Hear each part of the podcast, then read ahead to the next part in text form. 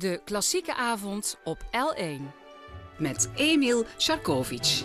Goedenavond en welkom in het eerste uur van de L1 Klassieke Avond. Met zoals altijd een gast uit de muziekwereld die in zijn of haar muziek, platen, cd, muziekbibliotheek is gaan struinen. Zoiets, een muzieklijst heeft samengesteld en dat ontzettend graag wil delen met ons. Ze begon haar opleiding bij Lucienne van Dijk aan het Koninklijk Conservatorium in Antwerpen. Voltooide haar muzikale vorming tot operazangeres bij Mia Besselink aan het Maastrichts Conservatorium. Ze heeft vele kleine en grote rollen vertolkt in binnen- en buitenland, nog steeds. Ze zong in Duitse theaters zoals Mannheim, Kassel, Schwerin, Nuremberg en Bielefeld. In België was ze al te horen in De Munt in Brussel en meerdere keren in de Vlaamse opera. Voor het opera-repertoire, maar ook voor concerten en recitals is ze een veelgevraagd zangeres. Haar repertoire omvat werken uit de barokperiode tot hedendaagse oeuvre. Zong onder andere in het Concertgebouw in Amsterdam, wauw. In de Berliner Philharmonie in Berlijn, ook wauw. En de Vlaamse opera in Gent en Antwerpen, nog meer wauw. Ze werkte samen met befaamde dirigenten zoals onder andere Sir William Christie, Hervé Niket en Jaap van Zweden. Ze vormt samen met Pascal Petit, Daphne Raamakers en Rob Meijers de operaformatie Vocal Chord en is daarnaast werkzaam als vinoloog en docent kaasmaker. Ik herhaal, vinoloog en docent kaasmaker. Goedenavond en welkom en fijn dat je hier bent in deze drukke maand voor jou december. Lien Hageman. Goedenavond Emiel en dankjewel voor de uitnodiging. Ik ga meteen, vinoloog, kaasmaker of zangeres? Wie is Lien Hageman?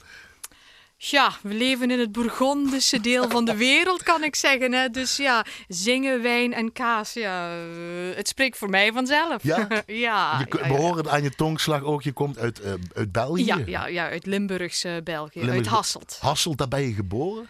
Ja, Hasselt ben ik geboren. Opgegroeid? Of waar je echt vandaan komt, zal ik maar zeggen? Lummen. Je voelt je een Lummense? Lummense. Zeggen ze dat zo? Een echte. Een echte. Ja. Wat is een echte Lummense dan? Tja, iemand van Lummen, zeggen we maar. Ja. En geboren wanneer? 6 mei 76. 1976. Ja. Is dat een goed wijnjaar? Vinoloog Lien Hageman. Uitstekend. Uitstekend. Wat maakt dat jaar zo mooi? Genoeg zon, hè? Ja? Het was een van de warmste zomers. Klopt, hè? Weet je nog? En dit jaar heeft het jaar overtroffen. Het vorige warmste jaar was in 76. Dus uitstekend voor de wijndruiven. Ik ben uit 76, dus ik kan het volkomen begrijpen. Dus dit jaar krijgen we nog een betere wijn. Of komend jaar krijgen we nog een betere wijn. Omdat we zo'n goede zomer hadden. We gaan het zien. Temperatuur werkt mee. Ja. Maar nu het maken, dat ligt aan de wijnmaker. Hè? Is wijn goed voor je stem, Lien? Ja, wijn bestaat 95% uit water. Dus ja, over die andere 5% gaan we niet spreken, hè? Ja, maar jullie zangeressen leven van thee met honing, gemberthee, sjaaltje op, sjaaltje uit. Of sjaaltje aan, sjaaltje af. Noem het maar op. Jullie zijn van die jullie instrument, dat is in je lichaam. Dus daar moeten jullie goed op passen. Ja, moeten we zeker goed voor zorgen. Maar het belangrijkste is dat je geen handen of geen kussen gaat uitgeven aan iemand die verkouden is. Hè, die virussen... Of dat niemand in je gezicht gaat hoesten of zo. Dat is het belangrijk. Kijk, dat sjaaltje of die extra jas of zo, dat maakt geen enkel verschil. Alleen, misschien voor je eigen gevoel. Je hebt, ik zal het nou zeggen, en daar komen we later in dit uur hopelijk op terug. Je proefschrift gedaan bij professor of neuropsycholoog professor aan Oxford University. Ja. Charles Spence. Klopt. En jouw...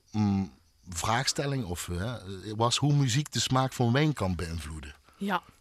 Dus de muziek kan de smaak van wijn beïnvloeden. Absoluut. En dat is al zo. Dat is zo. Komen we later op terug. Misschien dat we als cliffhanger een beetje gebruiken. Is dan ook de verschillende manieren van zingen voor jou, opera of liederen, ook anders voor jou? Kan dat elkaar ook beïnvloeden of is dat totaal iets anders? Absoluut. Kijk, als je natuurlijk een rol zingt in een opera, dan ben je onderhevig aan je personage. Je moet je personage vertolken. Die muziek is uitgeschreven. Op die manier?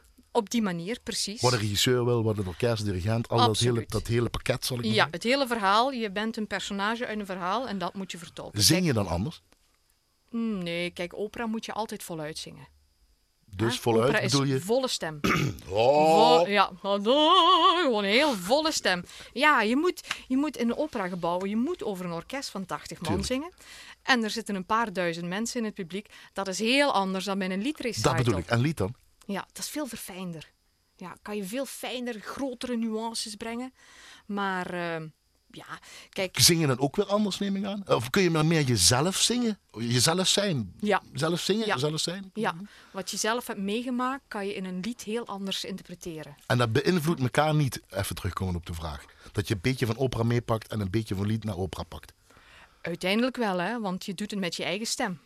Dus je eigen persoonlijkheid neem je altijd mee in wat je zingt. Heb je daar een voorkeur voor dan?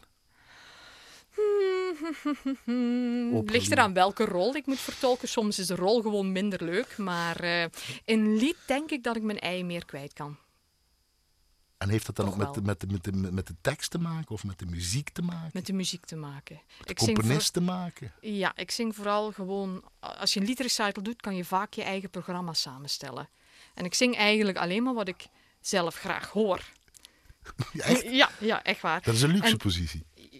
Ja, in dat geval wel, ja, zeker. En dan? En het gaat mij vooral, ik ga luisteren naar muziek. En als het mij pakt, als het mij raakt... Kijk, ik luister nooit naar de tekst. Het gaat voor mij altijd om de melodie. En als de melodie goed geschreven is, dan hoor je de tekst al. Nee, wacht eens even. Je moet toch de teksten zingen? Je moet toch weten waar je over zingt? Klopt.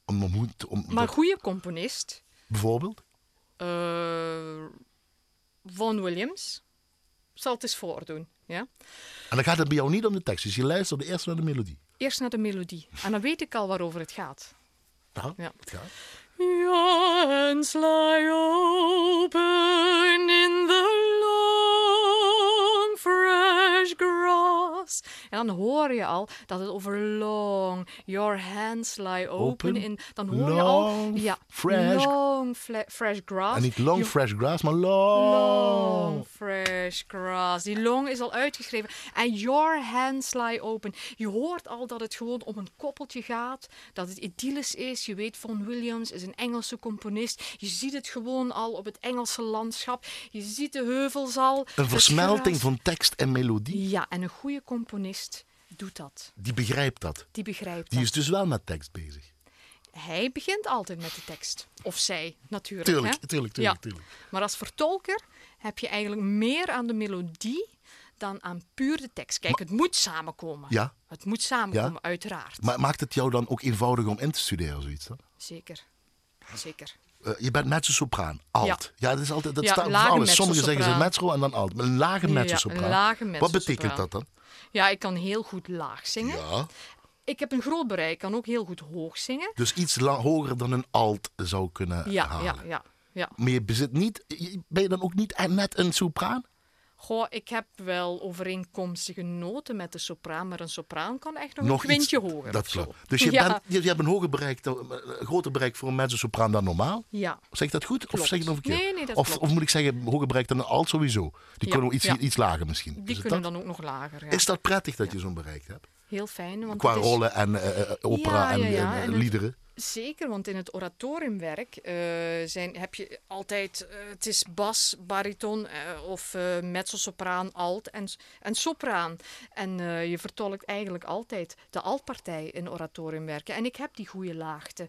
Dus dat kan ik heel vaak uitvoeren, wat heel prettig is. Ze huren je heel vaak in, dus je hebt heel veel geld op je konto staan in ieder geval. Nou, het gaat er ook goed uit, hoor. Dus, Ja, als filoloog en kaasmaker. Dat is altijd, ja, precies. Kaasmaker. Kaasmeester Kaasmeester, dat moet ik goed zeggen. Waarom dat nog even? Dat ben ik... want bij goede wijn hoort kaas, of wat is daar? Nou, dat kan, hè. Maar bij kaas kan ook bier. Dat is geen probleem, hè? Ja, dat gaat uitstekend. Maar, de cliffhanger was wat muziek maakt beïnvloedt. Wat was ik even weer opzoeken? Hoe muziek de smaak van wijn kan beïnvloeden. Beïnvloedt kaas ook? Zou dat kaas ook kunnen zijn? Ja, eigenlijk alle eten. Ja. Heel het voedselassortiment kan beïnvloed worden door muziek. Ja, maar ik heb mij specifiek... Ik heb dat echt onderzocht over hoe muziek de wijn kan beïnvloeden. Welkom bij Koken met Emil. Nee, u luistert naar het eerste uur van de L1 Klassieke Avond met als gast Lien Hageman. We gaan beginnen met een Siberian Russian Chorus. We moeten naar je muzieklijst. Siberian Russian Folk Chorus horen we. Chorus, onder leiding van Vladimir Kirchhoff. Die tiefe onbekannte Taiga. Het gaat niet om het nummer, maar vooral om hoe zij zingen. Ja. Hoe zingen zij? Ja. Is dat een lekkere, donkere wijn? Of is dat een iets wat smelterige kaas, om dat even te blijken? Of waarom heb je dit uitgekozen om te laten horen, Lien? Nou, als we het aan een wijn zouden relateren, dan zou ik echt een pure wijn. Een krachtige, stevige, Italiaanse Amarone bijvoorbeeld. Het is een echte beltkoning, als een belte, maar als een, ja. ze zingen stevig door, zal ik maar zeggen. Het is heel traditioneel. Het is volksmuziek en ze zingen niet met geschoolde stemmen, maar ze zingen nog echt vanuit de borst, weet je. En dat belte inderdaad, de borststem, wordt ook mee naar omhoog genomen. En dan die meerstemmigheid erbij is. Wat magistraal. Doet dat met jou? Magistraal, op de manier waarop vind je magistraal? Ja, maar ook de samenklank, hoor. Bij muziek hoort een versnapering. Wat kan ik je aanbieden uit de L1-kantine? Hopelijk. Oh. Een Barolo, mocht dat in huis zijn? God, ik heb een vinoloog op bezoek. Een Barolo ga ik doen. Lijkt dat een beetje op jouw stem, die Barolo? Ja, eigenlijk wel. Weet je waarom?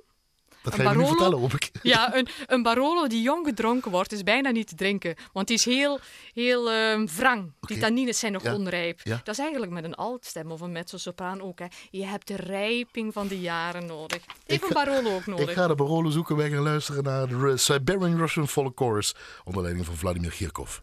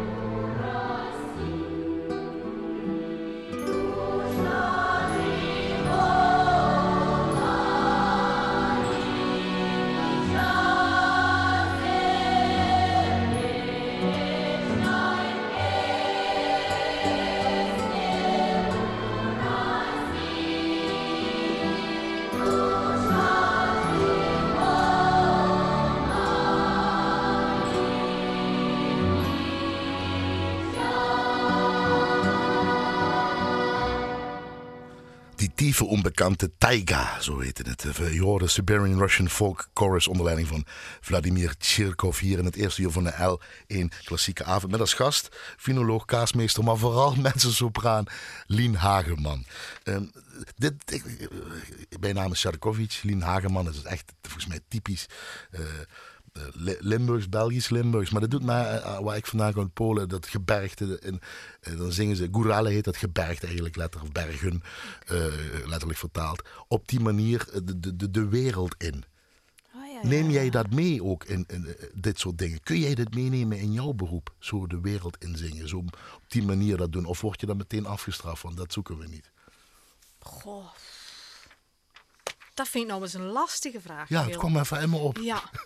Ja, ik probeer altijd op mijn eigen manier te zingen. En kijk, als ik hedendaagse opera zing... Ik vind niet dat je altijd mooi hoeft te zingen. Snap je? Ik vind niet dat je altijd mooi hoeft te zingen. Ja, ja. Het moet gewoon in het personage of in het karakter zitten wat je hoort te vertolken. Kijk, ik durf gerust eens een keer schreeuwen, wat heel slecht voor mijn stem is. En wat anderen denken van, oh, dit kan je toch niet maken? Ja, tuurlijk kan ik dat maken. Maar dat heeft dan altijd een functie. Dat is zeker functioneel. Dus niet dat bij de haren erbij getrokken van, nou ga ik maar schreeuwen omdat ik niet meer weet. Nee. Gelukkig niet. Nee, precies. Ja. Was dat bij je moeder Gerarda? Die is er nog, hè? Ja. Paul Bibi Hageman. Ja, pap, mijn vader. Zaliger, ja. Is er niet meer. Zaliger, helaas. Gestorven aan die vreselijke ziekte met die grote K, wil ik maar zeggen. Precies, ja. 2 jaar geleden, hè? 2 jaar geleden. 2 halfzussen heb je. 2 halfzussen. Dus dat is ook van alles weer in jou. Maar we mochten erover praten, zei je gewoon. Zeker. En toen kwam jij als nakomeling. Ja. Want die, en pap en mam en die 2 halfzussen voor jou, die ouder zijn, die zaten ook allemaal in de muziek, neem ik aan. Die hadden ook nog allemaal iets met muziek. Mijn ouders die zaten in een koor. Oké. Ja, elke donderdagavond. Dus daar heb je het vandaan. Ja, eigenlijk wel. Elke donderdagavond? Elke donderdagavond. Dat je nog weet? Ja, zeker. En mijn zussen, die waren dan toch al 18, 19. Die gingen op... precies, die gingen uit. Juist. En die waren café, al op kamers en en een vriendje hier en een vriendje daar. Je kent dat, hè. En die wouden eigenlijk niet meer babysitten, zei ze dan. Hè. Wouden niet meer op me passen. Dus mijn ouders dachten, nou ja, weet je, dan nemen we ze maar mee naar het koor, hè. En ik ging daar zitten, van achter al de mensen. Ik zette mijn Playmobil-mannetjes, want ik had een heel arsenaal aan Playmobil-mannetjes. Als jongste ben je verwend, hè. Dat kan je wel voorstellen. Het prinsesje neem ik aan. Het prinsesje. Maar goed, ik was niet altijd een meisje, dus ik had allemaal van die Playmobil-mannetjes. Ik zette die op in koorstelling en ik deed gewoon de dirigent na, hè. En maar zwaaien met mijn handen. En na een half jaar vond de dirigent dat toch wel redelijk irritant. Dat ze zei, Gerarda... Je moeder? Ik vind het goed, hè, mijn moeder. Ik vind het goed als je Lien meebrengt, maar dan moet ze wel naast u gaan zitten met een partituur in de handen en meezingen. En toen? Ja, toen zei mijn moeder, oké, prima. Dus heb ik gedaan. En op mijn 5e zong ik de Messiah mee. Halleluja. Echt waar? Ja, absoluut. Was het daar niet eigenlijk begonnen al? Toen is het begonnen. Ja. Wist je toen al, en misschien is het wel overdreven, dit is wat ik wil gaan doen. Wist je überhaupt al dat het een beroep was? Sorry, dat zijn 2 vragen alweer. Wist je dat je überhaupt er iets kon in doen? 3 vragen. Nou ja, elk kind wil zangeres worden of actrice. Dat had je al, die gedachte? Zeker, ja. Zoals elk meisje, denk ik. Hè? Maar, en thuis was men daar ook bezig bij de familie Hageman? Had er veel naar muziek geluisterd, neem ik aan? Destijds waren het platen. Oké. Klassiek al? Zeker. Mijn ouders die hebben altijd naar klassieke muziek geluisterd. En, mijn zussen daarentegen, dat was niet zo klassiek gericht. Dus je hebt van alles wat gehad? Ja, en ik had vroeger, ze hadden dan een box. Gewoon aan de platenspeler een box. Die legde ik op de grond, legde ik een hoofdkussen en mijn kopkussen legde erop. Dan ging ik erop liggen en dan gewoon de hele Matthäus Passie en van die luisterplaten van sprookjes. Ik lag gewoon urenlang op de grond met mijn kop op de box. Dus die invloeden die kreeg je allemaal in? Weet je, ik denk dat mijn DNA heeft gevormd. Ja? Als een spons opgezogen? Ja. Wanneer begon het serieuze ding? Want dat is ook een apart verhaal. Want je had nog geen zangles, niks. Je ging naar dat koor, omdat niemand wilde babysitten. Man moest van Gerarda mee. Ja.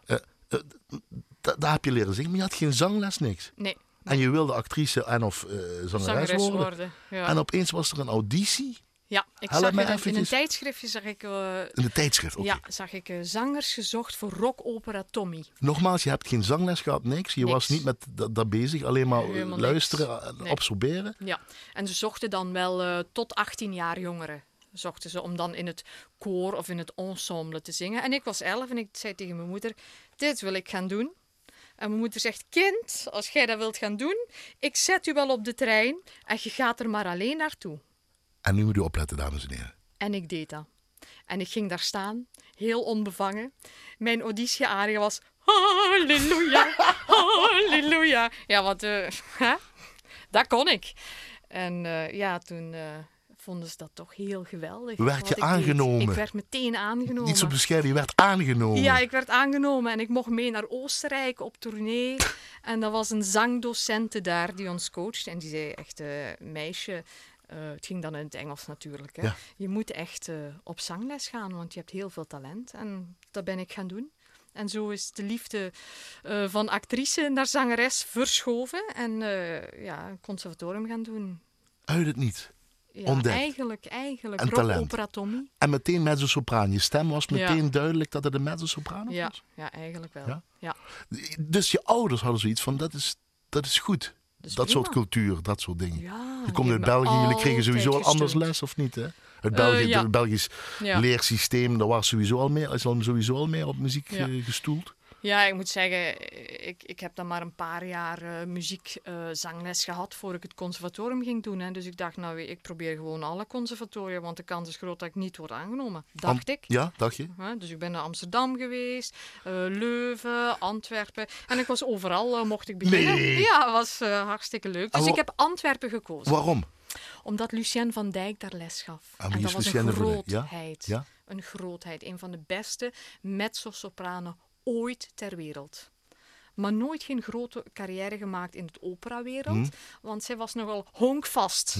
Het is een hele goede docent, een hele goede professor, een hele goede leraar. Ja, een hele goede lerares. En waarom toch naar Maastricht gekomen? Want je woont tegenwoordig in Kadier een keer. Je bent in Limburg in ieder geval. Ja. Ben je naar Maastricht gegaan? Waarom toch naar Maastricht? Mia Besselink? Was eigenlijk een andere docent, Ria Bolle. Ook een, waar we dixieles van kregen. Okay. Die zei, Lien, je moet de operawereld in. Want het werd vooral liedonderwijs gegeven in Antwerpen. Ik hoor dat en ik zie dat aan u. Je moet de operawereld in. En dat is hier niet. Je moet naar Maastricht gaan, naar Mia Besselink. En toen ben je blijven plakken hier? En toen ben ik naar Maastricht gekomen en ik ben blijven hangen. Ja, blijven plakken. Het lijkt wel alsof het voor je kwam aanwaaien. Ja, ik moest er even over nadenken wat ik ging zeggen. Of het vanzelfsprekend was, of het natuurlijk ging. Zoals je net zei, het zat in mijn DNA. Daar begon het in mijn DNA te zitten. Ja. Met mijn hoofd op dat hoofdkussen en die muziek luisteren. Ja. Voel je dat nog steeds zo? Ja. Als je terugkijkt. Het komt zoals het komt. En dat is zo. Je kunt niet iets forceren volgens mij. Het komt zoals het komt. En nee, maar ook omdat je dan het pad werd voor jou een beetje neergezet. Ja. Gemaakt, geplaveid. Ja. Ik denk dat er meerdere wegen zijn die je kan bewandelen in je leven. Of je nu een zijpadje neemt of weg A of B. En dit is voor mij gewoon... Dit is de weg waar ik ga. En ik probeer er vooral zo weinig mogelijk aan te manipuleren. Want zo ben ik. Dat kan ik niet. Waar je ook mee bent opgegroeid als we verder met je muzieklijst gaan. De Matthäus Passie. Ja. Heb je vaak uitgevoerd ook zelf? Heel vaak. En je hebt ervoor gekozen om te laten horen de aria Mache dich mein Herz rein, uitgevoerd door Orchestra Bach te Munich, onder leiding van dirigent Karl Richter. En we horen bariton Dietrich Fischer-Dieskau. Dan heb je nog zo'n grootheid. Ja. Waarom wil je dit laten horen? Gaat het wel om tekst namelijk. Tenminste, dat heb je me van tevoren gezegd. Precies. Je gaat het wel om de tekst, maar je meestal niet zo mee bezig bent. Ja, klopt. Hè. Als je tegenwoordig de Matthäus Passie zingt, zijn er heel veel... dirigenten, meestal jonge dirigenten, die vooral barokmuziek op een wijze gaan uitvoeren dat het puur instrumentaal wordt. Ja? En dan wordt het gewoon heel snel. En hier, dit vind ik zo'n mooi voorbeeld. Hier hoor je een hartslag. Pom, pom, pom, pom, pom, pom, pom. En dan mag je dich mijn Herz rein. Ik wil mijn Jezus zelfs begraven. Die zinnen. Ik wil mijn Jezus zelfs begraven. Neem een slokje van je Barolo, gaan we naar die zinnen luisteren.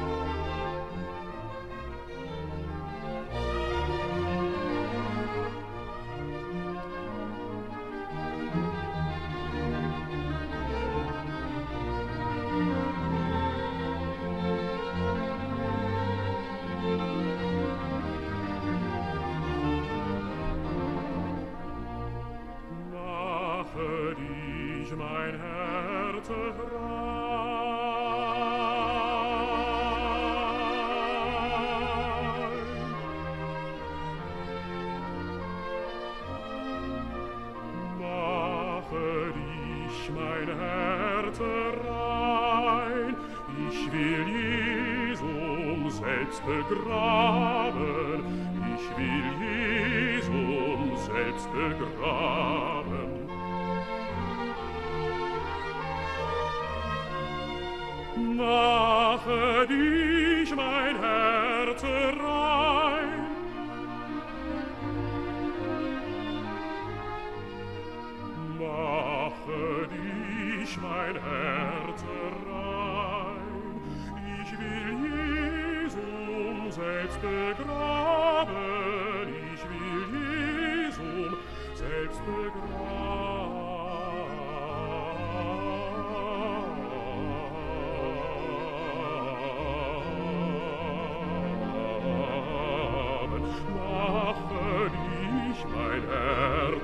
sein, ich will Jesu selbst begraben.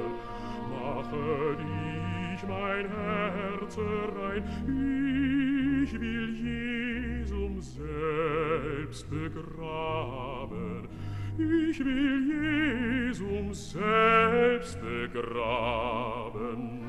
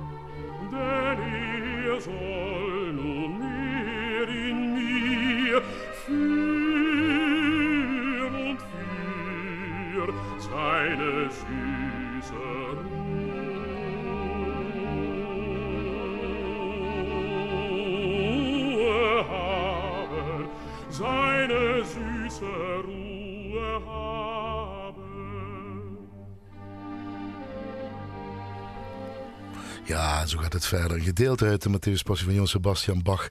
De aria Mache dich mein Herz rein, uitgevoerd door Orchester Bach te Munich. Onder leiding van Karl Richter. En hoorde bariton Dietrich Fischer-Dieskau. Hier in het eerste uur van de Elling Klassieke Avond met als gast zangeres, mezzosopraan Lien Hageman. Boom, boom, boom, zo begon je. Ja. En dat zong je nou de hele tijd eigenlijk ook voor mij. Ja. Hoor nou, Emil. Boom. Ja. Boom. Boom, boom. Dan is het ook troostend, zeg je, ja, die zin van het nummer. Daar gaat het over. Hè. Het is troostende muziek.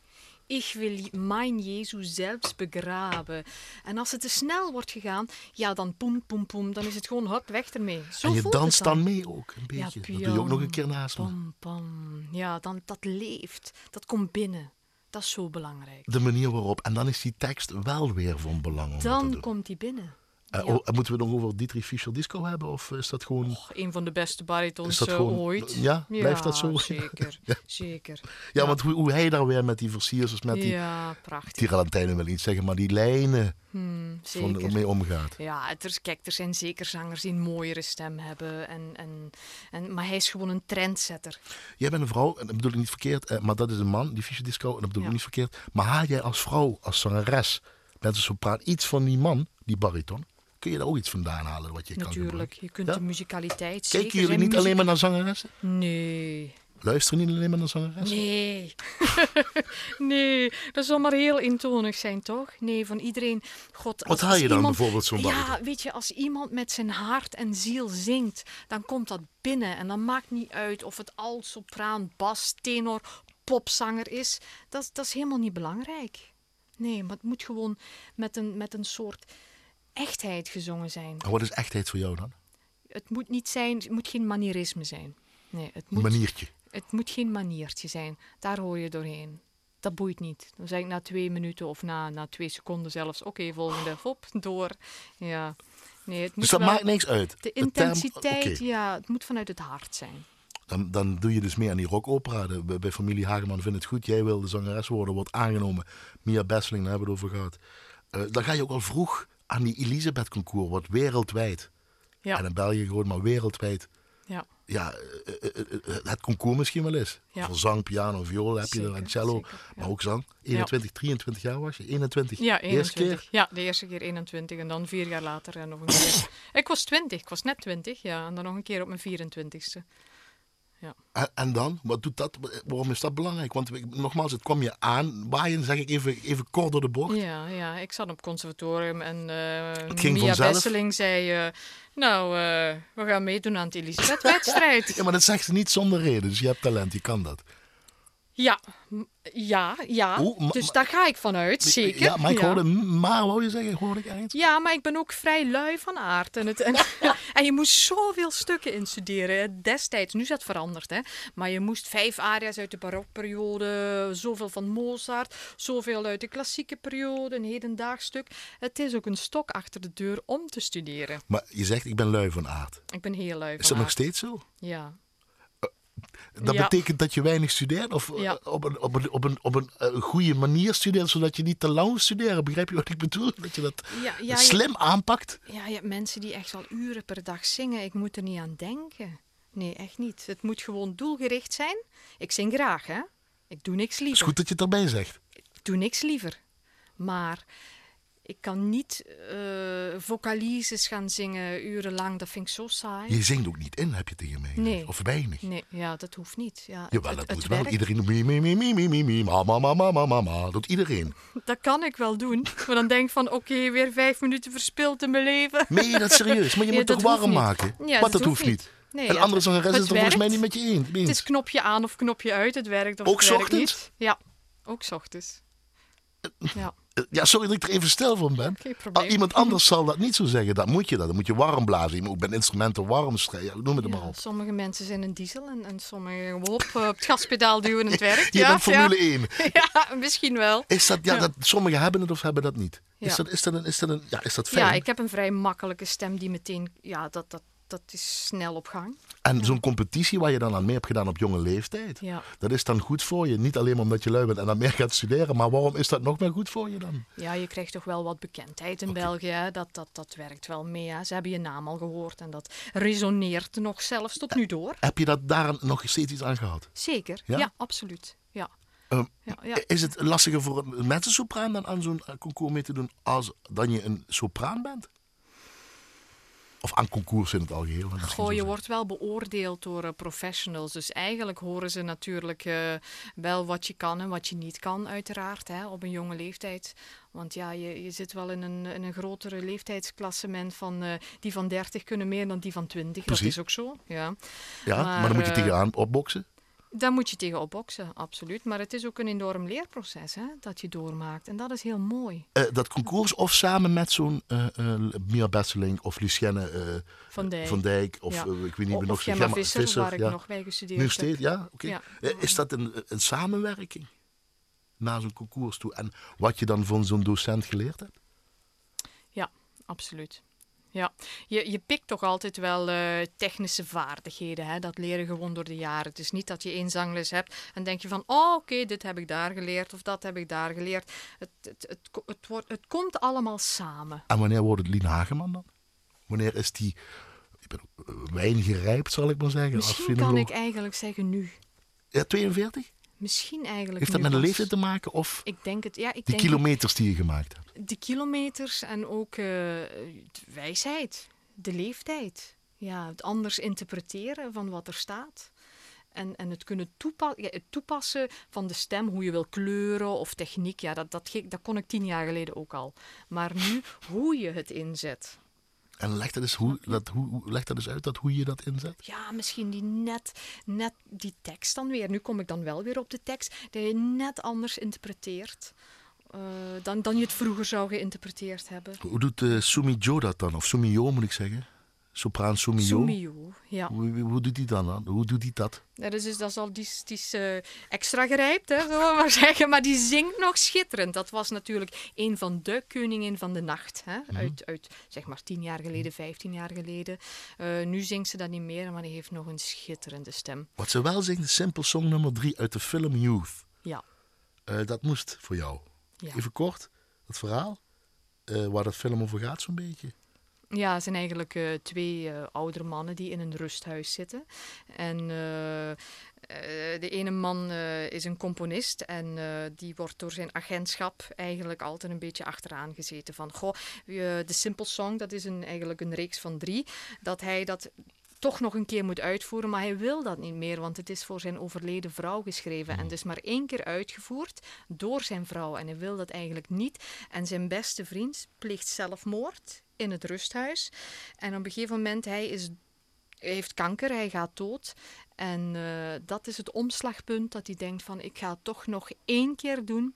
En Sumi Jo gaat dan vertolken. En dat is ook het eind van de film dat hij dat dan dirigeert. En de dirigent is Michael Caine, een grote Engelse acteur. Ja, ja. Gaat dat zien, die film misschien wel een tip? Die film, schitterende film. En we gaan luisteren naar Simple Song nummer 3.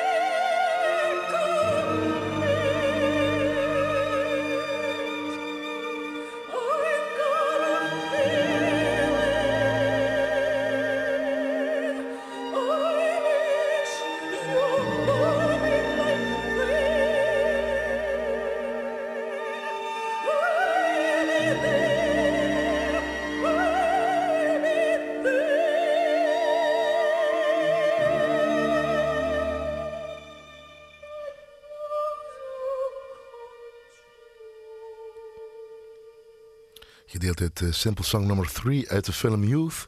Je hoorde sopraan Sumi Jo en het BBC Orchestra onder leiding Terry Davis. Componist van het werk is David Lang. Hier in het eerste uur van Elling Klassieke Avond met gast finoloog, kaasmeester en vooral met zijn sopraan Lien Hageman.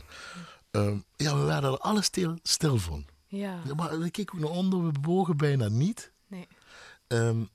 En je had het net over je instrument, dat je zegt, of je instrument, je stem, dat je misschien juist nou op dit moment steeds meer begint te begrijpen. Maar ontdek je nog steeds nieuwe dingen aan jouw instrument? Ja, de klank wordt voller. Ik word ouder. Gewoon spiertechnisch verandert het lichaam natuurlijk ook. En dat merk je ook aan de klank. Dat wordt voller, dat wordt warmer. Wordt het nog makkelijker? Bepaalde dingen wel, ja. Ja? Ja. Dus je zegt al, ik zing al niet in, maar het wordt makkelijker, het gaat mij goed af. Merk je dat het dan nog makkelijker gaat? Of moet je dat nou anders conserveren, zoals een goede wijn bijvoorbeeld, of zo, die voller wordt? Ja, het rijdt met de jaren, hè? Ja? Allebei. Moet je dat anders conserveren? Nee, je hoeft dat niet anders te conserveren. Nee. Maar de klank wordt voller. Kijk, de techniek blijft hetzelfde. Okay. Maar het gaat wat... Het vloeit allemaal wat makkelijker. Zing je anders als je bij vocal court, die formatie wat je met je collega's hebt, dan als je met een orkest of met een lied en opera, hebben we al gezegd, zing je dan anders? Ook in deze maand, december, die vol zit met kerstconcerten en noem het maar allemaal op. Naast vocal court, maar ook met andere dingen. Heb je nog projecten? Zeker. Zing je dan anders? Je zingt wel anders, omdat vocal court is versterkt. Okay. Je zingt met microfoon, dus je kan veel meer dynamiek maken. Als je klassiek zingt, je hebt altijd een volume dat mag niet minder zijn dan de eerste rij kan horen, snap je? Ja. En dat kan met microfoon eigenlijk wel, hè? Want dan, je bent altijd te horen.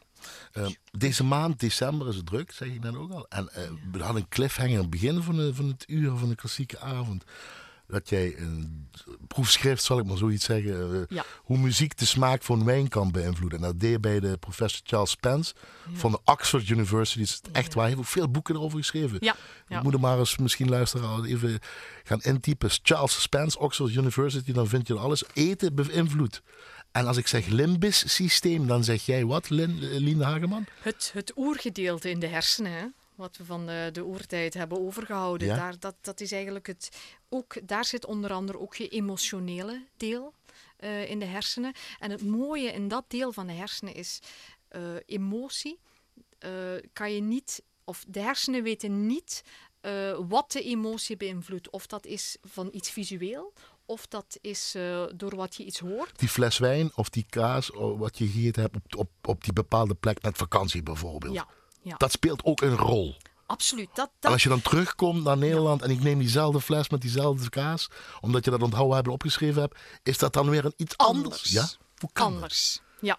Hoe meer zintuigen je inzet met het proeven van wijn, hoe meer je zintuigen positief beïnvloedt, hoe beter de wijn gaat smaken.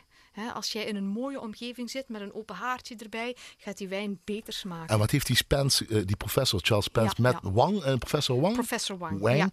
Die hebben onder hoge tonen, hebben ze dan laten horen aan mensen? Ja, die hebben niet alleen het limbisch systeem onderzocht, maar die hebben ook letterlijk de toonanalyses gemaakt. Wat er gebeurt in de hersenen met hoge tonen en smaak. En wat gebeurde er toen? Dus mensen kregen hoge tonen te horen en een wijntje voorgeschoteld. Dus zeggen 3 dezelfde witte wijnen. Mensen weten het niet. Hè? Proefpanel, weten niet over wat gaat. Ja, dan laten ze hoge tonen horen. Niet heel bewust, gewoon op de achtergrond. En bij de hoogste tonen werd die bepaalde wijn, dat ze dachten, zuurder. Een hogere zuurtegraad, terwijl ze wel 3 dezelfde wijnen hadden. Men vond het minder aantrekkelijk, die wijn. Ja. Kijk, je kunt dus de smaak van wijn beïnvloeden, maar de smaak... basissmaak moet wel in de wijn zitten.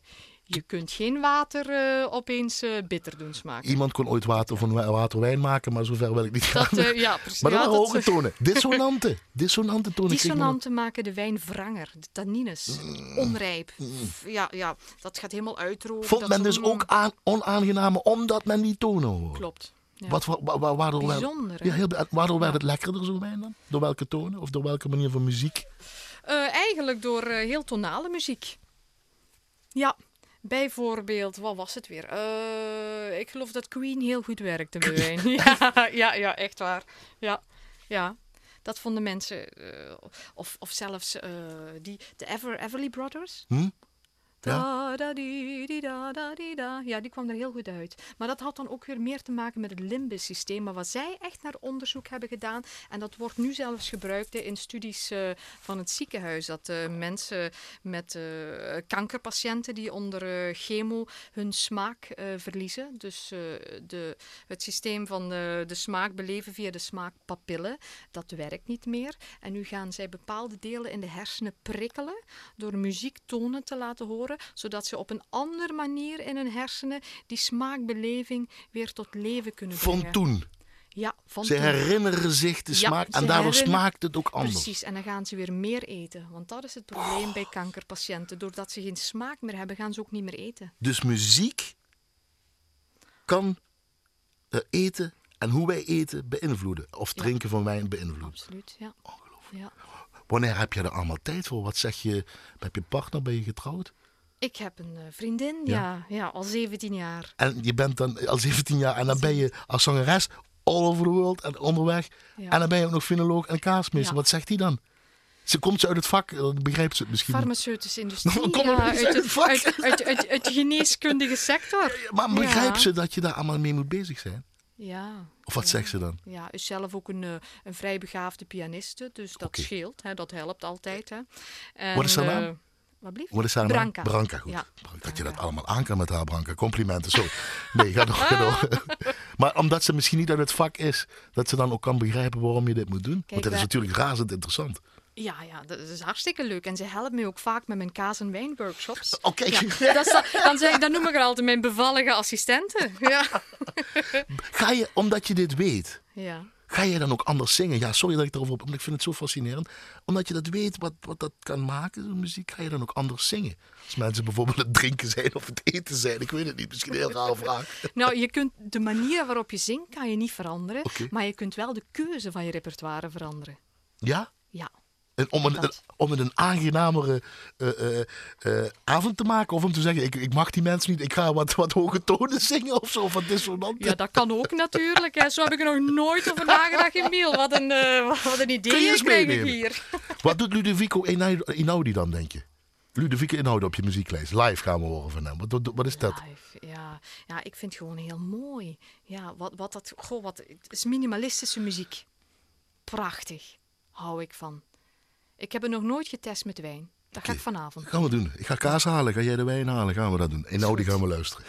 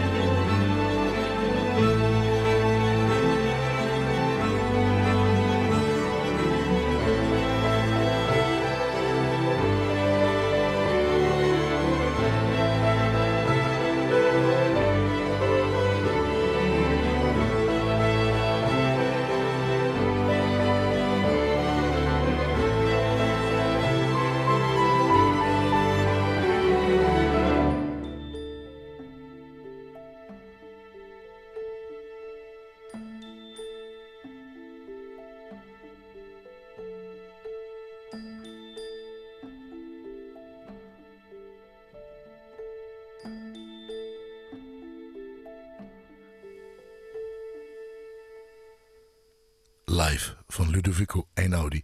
Afkomstig van zijn laatste cd Timelapse.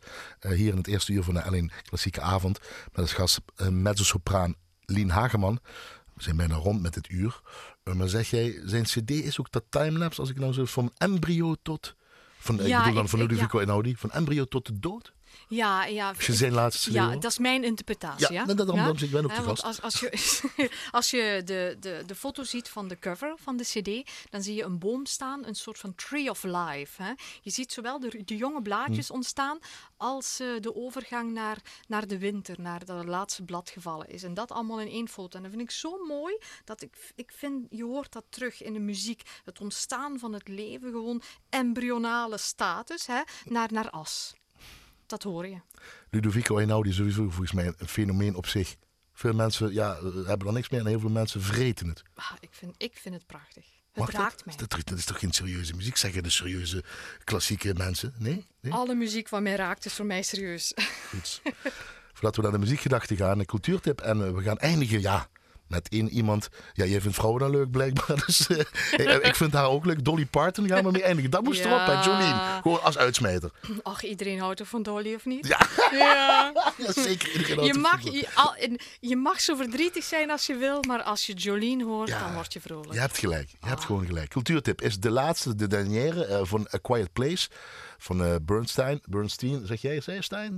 Ik zeg Stein, maar Stein. Ja, Bernstein, ja. Stein. Hebben we alles gehad. Van Opera Zuid en Philharmonie. De Philharmonie Zuid. Ja. Het is nou bezig en de 9 december... Is de dernière, ja. In?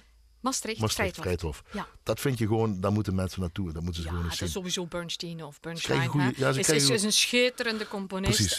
Zijn 100ste geboorte of zijn sterrendag is. Sentinental. Ja, precies. Ja. Dit jaar, dus dat is sowieso de moeite om dat af te sluiten dit jaar. Want we hebben bijna, er is nog Sinterklaas en dan komt Kerst en dan is het jaar ook weer voorbij. Ga kijken. En films heb je. Maar je had al Youth, waar we iets van niet te horen. Dat is een film wat je sowieso moet doen. Ja. En de film Maria bij Callas, even dat. Ja, nu het nog kan, mensen, ik zou zeggen. Ga absoluut, als je Maria Callas wil leren kennen, nou, dit is het moment, want aan de hand van haar liefdesbrieven die ze zowel aan haar eigen man als Onassis schreef, zijn geopenbaard en ook videofilmpjes die nog nooit vertoond zijn. Nou, aan die hand wordt haar heel leven, haar turbulent leven. Ga dan maar kijken, Maria bij Callas. En wijn smaakt beter als je Queen luistert, zei je. Dus de film Bohemian Rhapsody met Rami Malek in de hoofdrol. Die speelt nou die biopic. Die moet je ook nog gewoon gaan zien, of niet? Hè? En stiekem een fles wijn missen. Nee. Waarom is muziek belangrijk voor Lien Hageman, tot slot? Ja, weet je, er zit hem in DNA. Kaas en wijn doe ik, muziek ben ik. Dat adem je zelfs voor je. Ik adem dat. Ja. Tof. Ik hoop je een keer met een goed fles wijn en een goede stuk kaas op een andere manier te spreken. Afspraak. Ga je je schoen zetten? Want het is bijna Sinterklaas. Ik ben niet zo voor Sinterklaas. Ja, ik heb geen kinderen, dus dat gaat een beetje aan mij voorbij. Maar misschien een tip. Ik wil wel altijd een fles wijn in mijn schoorsteen ontvangen, hoor. Geen probleem. Goed zo. Ik dank je wel, Lien Hageman. Tof dat je hier was in je drukke tijd. Maak er wat van. Dank u wel. Ik dank u, de luisteraar, aan de andere kant van de radio. Ik bedank ook natuurlijk mijn technicus Annette Tilly. En Jo Smeets ken je ook, hè?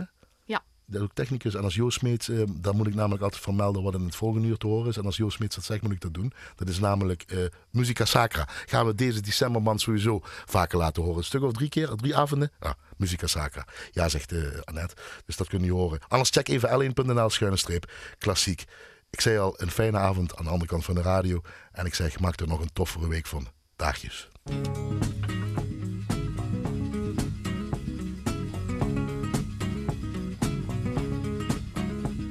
Jolene, Jolene, Jolene, Jolene. I'm begging of you, please don't take my man. Jolene, Jolene, Jolene, Jolene. Just because you can. Your beauty is beyond compare, with flaming locks of auburn hair, with ivory skin and eyes of emerald green. Your smile is like a breath of spring, your voice is soft like summer rain, and I cannot compete with you, Jolene. talks about you in his sleep, and there's nothing I can do to keep from crying when he calls your name, Jolene. And I can easily understand how you could easily take my man, but you don't know what he means to me, Jolene. Jolene, Jolene, Jolene, Jolene, I'm begging of you, please don't take my man. Jolene, Jolene, Jolene, Jolene, please don't take him just cause you can. You could have your choice of men, but I could never love again. He's the only one for me, Jolene.